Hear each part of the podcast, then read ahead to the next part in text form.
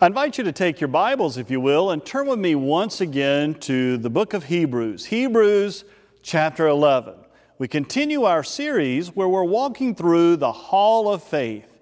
Hebrews, the preacher, shares with us about all these different characters of the Old Testament, their faith, and how their faith can be an example for us, mentoring us.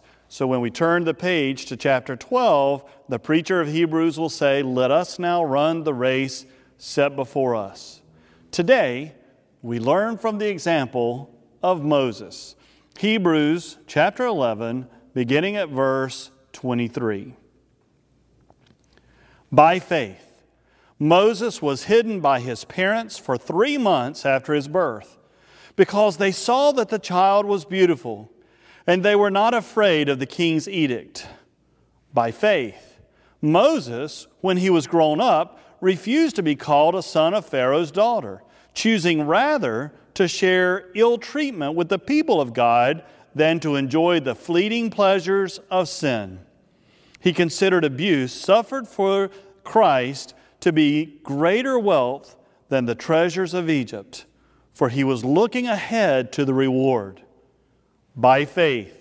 He left Egypt, unafraid of the king's anger, for he persevered as though he saw him who was invisible. By faith, he kept the Passover and the sprinkling of blood, so that the destroyer of the firstborn would not touch the firstborn of Israel. By faith, the people passed through the Red Sea as if it were dry land but when the Egyptians tempted to do so, they were drowned. This is the word of God for the people of God. Thanks be to God. Will you pray with me? Almighty God, we give you thanks for your holy word and for this opportunity to study it together. And now, as I stand before these, your people, this, your church, I pray that this would be your message and not my own through the name of Jesus the Christ. Amen. I love the story of Moses. Clearly, he's one of the most prominent figures in the Old Testament, even one of the most prominent figures in the Bible. As a matter of fact, he becomes known as the great lawgiver, where God gives to Moses his law, his word. This is what it looks like to be the people of God. This is how the people of God act and behave. Moses' name actually becomes synonymous with the law. People would talk about hearing from Moses, and it's meaning the references of God or the, the law of God that God is sharing. You hear Moses and Elijah joined together thinking about the law, Moses, and Elijah, the prophets. And it's Moses and Elijah who joined together with Jesus at the Transfiguration. And there together we see Moses, the law, Elijah, the prophet, Jesus, the Messiah, God's story of salvation, all joined together. Moses, arguably the most important character and the important person in the Old Testament. You might remember how we get to the story of Moses. Last week we were looking at Joseph and Jacob, his father, and how there was a famine throughout the region. But Joseph, who was now in Egypt, had become Pharaoh's number two person. And how he saw this vision from God as he interpreted Pharaoh's dream that there was going to be a famine in the land. So he stored up all the food and all the, the things that they would need to get through these hard times. And when the hard times came, Jacob brought his family, 70 of them, the Hebrew people, the children of Israel, into Egypt to be spared, to have food, and to be provided for by Joseph. But then we get to the story of Exodus, and it does not take long before we realize there's going to be trouble. As a matter of fact, if you turn back in the Old Testament to Exodus chapter 1, verse 8, you hear the words that now a new king arose over Egypt who did not know Joseph. Here we go obviously things are going to be different. It's a new Pharaoh, it's a new king, not the one that had elevated Joseph, not the one that had confidence in him, but a new one. and he did not know Joseph. Every time I read that scripture, I'm reminded of when the bishop spoke to me about 13 and a half, 14 years ago about coming to this church as the pastor. It was going to be a mid year move, and I was a little anxious about it, to be honest with you. We were meeting together at a cracker barrel for breakfast. And as we were having the conversation, I shared with him one of my concerns, Bishop, is that you're going to move me in the middle of a year to this church. I was serving a strong church, a rapidly growing church, and, and you want me to move and change all of that in the middle of the year, and then you're going to retire in September. And I said, My fear is there will be a new Pharaoh who does not know Joseph. What's that going to look like? What's it going to be like? And every time after that, when he would send me an email, send me a letter, we would have correspondence. Even if he called, he would go, This is the Pharaoh that remembers Joseph. I love that line because we're now told there's going to be some problems. And one of the problems was the Hebrew people had grown so much in number, so much in strength, that the new Pharaoh begins to be threatened. He begins to be concerned. There's more of them than us. There's more power with them than there is with us. And so, what does he do? He implements measures to try to control them. He has the Hebrew people taken into slavery. They are assigned taskmasters to work them hard in the fields or making mortar and bricks so that he could build up his kingdom. But the Hebrew people continued to grow. How do we control the population? So Pharaoh then decided when a male child is born, that child needs to be destroyed. The girls can live, but if a male child is born, they're to be destroyed. And he shared that with the midwives. But fortunately, there were a couple of midwives in particular that just trusted in God and they feared God and they knew this is not the right thing and they refused to do it, and God protected and blessed them. But the Hebrew people continued to grow, so Pharaoh then made an edict that any time a male child was born, the child was to be thrown into the Nile River to die. Well, one day there was a couple that had this beautiful baby boy. They knew the edict that the Pharaoh had given, but they loved their child and knew from God that this child was to be different. So, mom nursed the child and raised the child for the first three months, hiding the child, protecting the child. But then she knew, the family knew after this child was three months old, we can't hide much longer. And rather than just throwing him in the Nile, she got a basket. And she covered the basket with bitumen and pitch. Now, what's interesting about this is those are the same words. The Hebrew word describing the protective coating she put on the basket was the same Hebrew word used in Noah's ark. It was to become a vessel that would protect God's people. And Moses is then placed in the basket and placed in the Nile, and there he's laid among the reeds. Pharaoh's daughter comes down to the Nile River to bathe.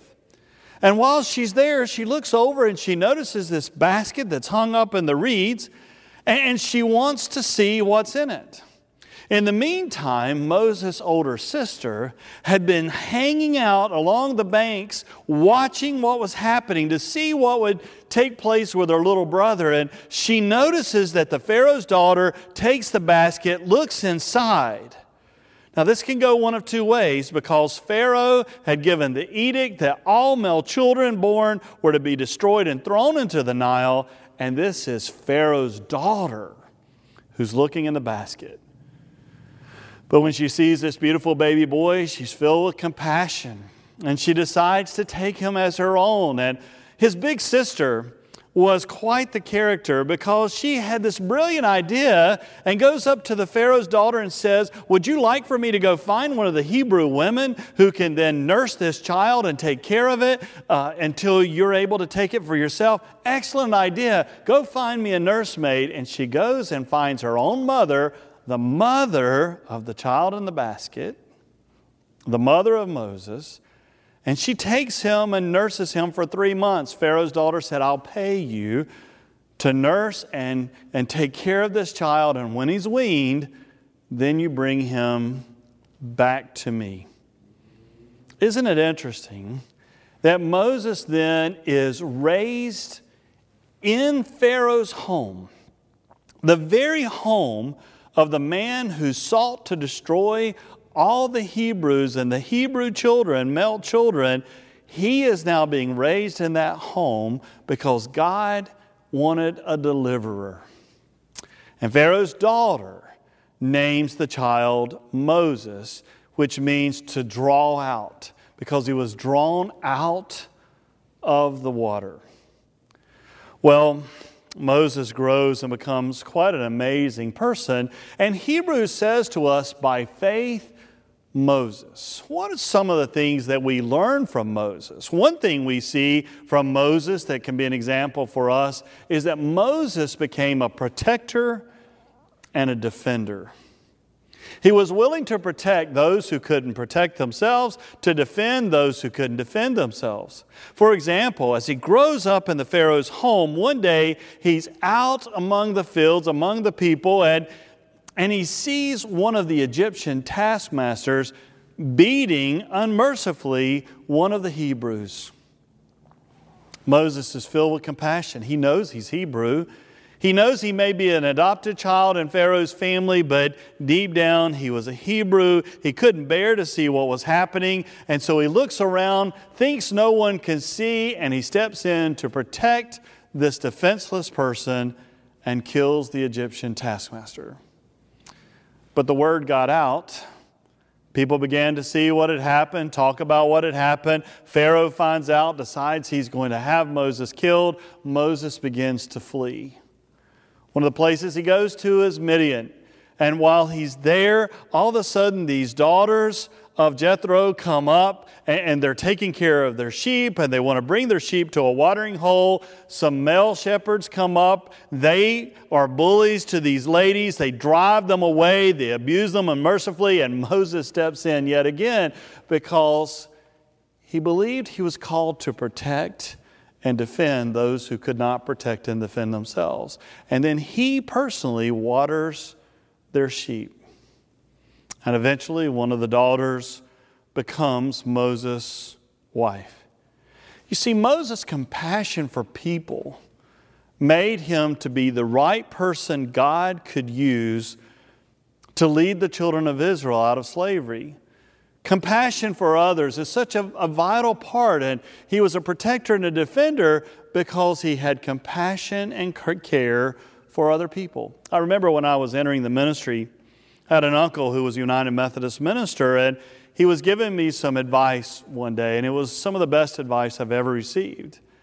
And he said, The first thing you need to do, the most important thing you need to do, is to love your people. He said, When your congregation knows that you love them, when your people know that you care about them, then they will follow you. If you try to lead them without loving them, that will not work. Love them first. And Moses was one who loved the people, and the people learned that they could trust Moses because of the way he cared. So Moses was a protector and a defender. But Moses was also obedient. In Exodus chapter 3, you have that beautiful story where Moses is out tending his father in law's sheep and he looks over here in the wilderness and he sees a bush that's on fire. That's not uncommon. It was dry, it was hot. The difference was, though, the bush was not consumed. It, it never burned up, it never collapsed in, it just kept on burning. And so Moses decides to, to get a little bit closer and see what's going on. And out of the bush, he hears the voice Moses, Moses. Now, this is where I'm glad the story is Moses instead of me, because the next thing God would have been saying to me was, Come back, because I would have been gone.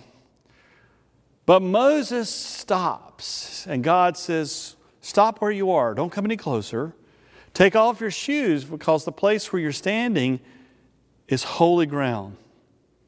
And then listen to what God says to Moses in Exodus chapter 3, verse 6. He said, I am the God of your father, the God of Abraham, the God of Isaac, and the God of Jacob.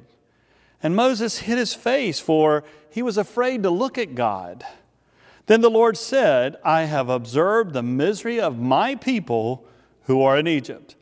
I have heard their cry on account of their taskmasters. Indeed, I know their sufferings, and I have come down to deliver them from the Egyptians to bring them up out of that land to a good and broad land, a land flowing with milk and honey. And then God goes on to tell him, and I'm calling you, Moses. I am calling you to be the one to go to the Pharaoh and tell him, let my people go. Now, there's a beautiful exchange, and I encourage you to read throughout the book of Exodus, but Exodus 3 and 4 amazing exchange during the calling where Moses tries to resist until finally God said, I've had it up to here, you're going. And Moses consents to go. Wasn't an easy decision. You may remember, as I just shared, Moses had fled Egypt because the Pharaoh wanted to kill him. And now he's being called, go back and bring out all of my Hebrew people and set them free. It reminds me when Jesus was in the garden and he prayed the beautiful prayer, Not my will, but thy will be done. Moses is obedient and he goes back. Read the story of the variety of plagues and all the things that occur until finally Pharaoh allows the people to be let go. But we also see that Moses was a leader, an amazing leader. Because as he's leading the children of Israel out of Egypt with all the miracles that occurred to convince the Pharaoh to go, with all the miracles that continue to occur throughout the trip, periodically the crowd of people would come up and start whining and complaining. I don't know how Moses took it, but the people were always complaining. Why did you bring us out here just to die out here? For example, they get to the Red Sea. And God had protected them and led them and provided all these things to get them there. They see the sea in front of them. They see Pharaoh's coming now behind them, his armies behind, and they come up to Moses. And, and when you read this, you got to whine a little bit. If you just read it regular, you'll lose it. You got to put a little whine. They said to Moses, was it because there were no graves in Egypt that you've taken us away to die in the wilderness? What have you done to us, bringing us out of Egypt? Is this not the very thing we told you in Egypt? Let us alone and let us serve the Egyptians. For it would have been better for us to have served the Egyptians than to die in the wilderness.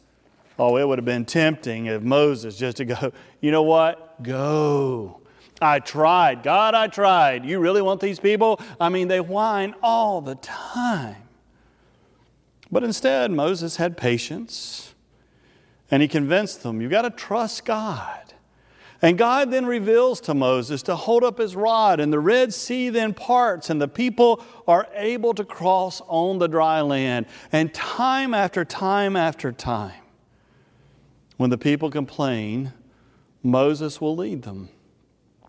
Moses will lead them and convince them to follow and to trust.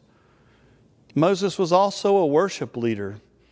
I mean, one of the things that you see after the plagues is that Moses will share with them the Passover and to celebrate remembering how God had passed over in that final plague when the firstborn of all was to be destroyed. But if they took the blood of the lamb and placed it over the doorpost, God would pass over and protect them. But then they carried out that sacred meal of the Passover time and time again, year after year, to be reminded of what God had done. Moses leads them as a worship leader. Remember what God has done. When they crossed the Red Sea, What does Moses do when he gets to the other side? Then all of a sudden you hear the song of Moses where Moses goes, Now stop. The first thing we need to do when God has protected us, the first thing we're going to do when God has provided a way for us is to give thanks to God. And then you hear the song of Moses, Exodus 15, verse 1. Then Moses and the Israelites sang this song to the Lord I will sing to the Lord, for he has triumphed gloriously. Horse and rider he has thrown into the sea. The Lord is my strength and my might. He has become my salvation. This is my God, and I will praise him, my Father's God, and I will exalt him. Read the book of Exodus. You might be surprised to see how much of the book of Exodus is God sharing through Moses this is what worship looks like. This is how you design the tabernacle. This is how the priests are to be attired. This is what it means to worship and how you were worshiped. But one of my favorite parts of Moses, my favorite things, is he was an intercessor. He was willing to stand up for his people and he was willing to intercede even with God on behalf of the people. You might remember in Exodus 32, the story where Moses had gone up onto the mountain to be with God, and, and it appeared that he had taken way too long to come back. And so, what do people do when they're not sure what to do? Well, if they're Methodist, and I'm convinced the early Hebrews were Methodist, they formed a committee. They got a committee together and started going, What do we need to do? And so finally, somebody comes up with this brilliant idea, which I'm totally facetious, and said, Why don't we collect all the jewelry that people are wearing? We'll melt it down, we'll form something with our own hands, we'll call that God and worship that. And would you believe the committee passed it? It was amazing. That becomes the idea. And the next thing you know, even though God had been so faithful, led them out of Egypt, miraculous plagues, separating the Red Sea, providing for them every step of the way, they now begin to worship a golden calf. And as Moses starts coming down the mountain and he hears this partying, he hears this worship going on. He's wondering what happens, and God sees what happens. God said to Moses, You need to read this. It's in the Bible. It's a great story. Exodus 32 9, God says, Move over. I've had it with these people. I, I, have had it with these people. I have decided to destroy them. I'm making it up. Exodus 32 9. The Lord said to Moses, I have seen this people, how stiff necked they are. Now let me alone, so that my wrath may burn hot against them and I may consume them. And of you I'll make a great nation. I'll keep my promise, but it's going to be through you, not these people. What does Moses do? Moses begins to intercede with God conversation with God, prayer to God. And, and he says to God in Exodus 32, verse 12, Turn from your fierce wrath, change your mind, and do not bring disaster on your people. Remember Abraham, Isaac, and Israel, your servants. How you swore to them by your own self, saying to them, I will multiply your descendants like the stars of heaven, and all this land that I promised, I'll give to your descendants, and they shall inherit it forever. And the Lord changed his mind about the disaster that he had planned to bring on the people. Moses was an intercessor. One of the things we learn from Moses is how to intercede for others, how to go to God in prayer, not just for ourselves, but on behalf of someone else. To go to God on behalf of someone we love, on behalf of someone who's hurting, on behalf of someone who seems almost helpless. And Moses intercedes, and God changed his mind. And finally, one of the things I love most about Moses was he was in relationship with God, and it showed. And one of my hopes and my prayers for me and for you is that we are in such an intimate relationship with God that it shows.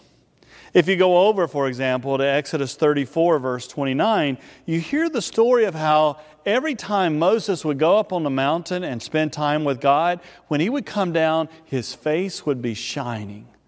Why? He had a glow. Why? Because he had been in the presence of God. He had a relationship with God, and people could see it on his face. One of my dreams is that people will see me and see he loves God all over my face. Exodus 39, 34 rather, verse 29, the scripture said, Moses came down from Mount Sinai. As he came down from the mountain with the two tablets of the covenant in his hand, Moses did not know that the skin of his face shone because he had been talking with God. Intimacy with God. Moses can teach us so, so much protecting, defending, leading, being a worship leader, being one who is, is able to guide, one who is intimate with God. Moses. By faith, Moses. It's an amazing story. I encourage you to spend some time reading. We may not be called to be Moses or to be even like Moses in our task, but we can sure learn from Moses and what it means to be faithful, obedient, and to be used by God for God's glory. Will you pray with me? God, we're so grateful for your love and grace and grateful for this opportunity to study Moses to read more about the story of salvation that you set in place before he was ever born, and how faithfulness and obedience, and how being willing to lead and to follow you can change the world. And God, we pray that just as you worked through Moses among your people, that you will work through your Holy Spirit through us, that we may make a difference with others for your glory and for your honor. And God, may our relationship with you be so strong that people can see it on our faces. By faith, Moses. By faith, use us, we pray. In the name of Jesus the Christ, amen.